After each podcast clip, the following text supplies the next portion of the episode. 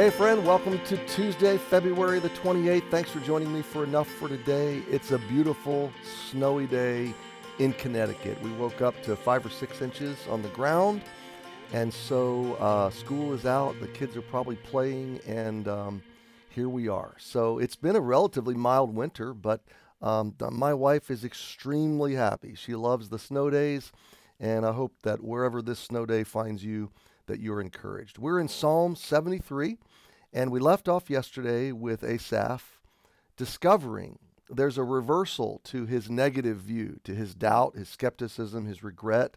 He's lost his uh, delight in following God and loving God. He's become envy of the wicked, the foolish, the godless. But he says in verse 17, and this is where we started yesterday, until I went into the sanctuary of God. So once he got around, once he got in the presence of God, the teaching, the worship, the truth, and the people of God, once he got back into that space, he says this Then understood I their end. And my friend, this is so important. Our frame of reference needs to constantly be the truth of God, shining light into our interpretation of the world around us and the emotions within us. This is how it needs to be. So, going back to the people of God, the truth of God, the worship of God, the habit of gathering, this is how God keeps our hearts tender and focused and keeps us encouraged and strengthened in the journey. So he says, It was when I went to the tabernacle, to the presence of God, when I got back into proximity to the story of God, that I understood the end of the wicked, the godless, those that seem to be thriving and, and those that th- seem to be just doing incredibly well in contrast to me as a God follower. I understood their end. Now, let me talk about the word end for a minute. You know, so, so often we're looking at the here and now, the imminent, the, the immediate. But the wise follower of Jesus is always saying, wait a minute, where's, the, where's this road go? What direction am I charting? What's the destination? Am I going to want to be where this road takes me? And what Asaph is saying is they seem to be on a flourishing path. But once I got back to the truth of God and the worship of God, I began to realize the, where that path goes.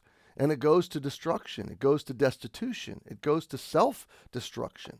So, so once I understand their end, it sure makes my path look a lot better, even if it's hard right now, even if it's difficult right now.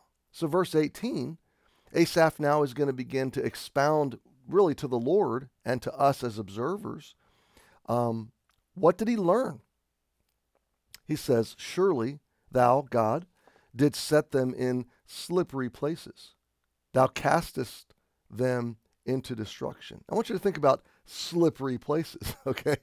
It doesn't matter how nice your outfit is if um, if you're not standing on solid ground. It doesn't matter how much money and how much pleasure and how much uh, strength you seem to have and how much confidence you seem to have. If you're standing on a slippery place, you're vulnerable. Um, and I'm thinking of standing on ice. You know, I, I, could be dressed to the hilt and I could have all the flashy uh, jewelry and, and, and I could have a wallet full of money, but the right ice patch and I could hit my head and it's all over. Uh, just before I recorded this podcast, I was looking at a news story about a mine collapse in Russia, massive mine, not Russia, in China, that uh, I mean, the, you can see this valley of tractors and miners digging and, and working, and all of a sudden, it, literally an entire hillside comes falling down on top of those workers, burying them alive. And I'm, I'm thinking, now I'm studying a slippery place. Well, that's kind of the life of of a wicked person spiritually. They've denied God, so they are working in extreme. They're living, even though they look good, they're living with extreme vulnerability, extreme fragility. And Asaph realizes, hey, they're in, let me tell you the contrast he's uh, inferring. They're in slippery places, but as a follower of God, as a child of God, as a redeemed one, I'm not. I'm not standing in a slippery place. You set them in slippery places. Thou castest them down into destruction. They will. Their end is destruction. My end is eternal life. So, in light of the end of my journey, I can have hope, I can have strength, I can have joy in the right now, even if it's hard, even if it's difficult. So, God, they're standing in slippery places. I see it now. I don't want to stand where they're standing. I no longer envy them because they're standing in slippery places. Look at verse 19. How are they brought into desolation? As in a moment, they are utterly consumed with terrors. As a dream when one awaketh, so, O Lord, when thou awakest, thou shalt despise their image.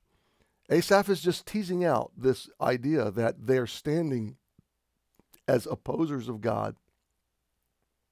They're, um, they are exploiting, they're taking for granted the mercy of God. They're presumptuous and proud and arrogant and, and uh, they're presuming upon the mercy of God that God can't touch them or there is no God. And Asaph says, no, they're going to be in a moment brought to desolation. They're going to be utterly consumed with irreversible, inescapable uh, terror. And like a dream awaking, like someone awaking out of a dream, the Lord is going to awake and he's going to deal finally with those that have rejected him and those that are living in pride against him, working against him uh, carrying out diabolical schemes in this life, in this world. So Asaph now has come to a much better place because he got to church, because he got around the truth of God, the worship of God, back to uh, where his heart could be recalibrated. And when he when he sees the light, when he sees the truth, he realizes, no, uh, they're standing in slippery places. I'm standing in a strong place. They're slated for destruction. I'm slated for eternal blessing. They will be in a moment brought to desolation. And God, every moment of my life, is sustaining and strengthening and helping me. So, my friend, let this meditation drive your day. Right now might be hard, the wicked might be seeming to thrive, but get back to the sanctuary. Let God recalibrate your heart, your perspective, and remember where the end of your path is going and that's going to give you strength for this day. Happy Tuesday, and we'll see you tomorrow.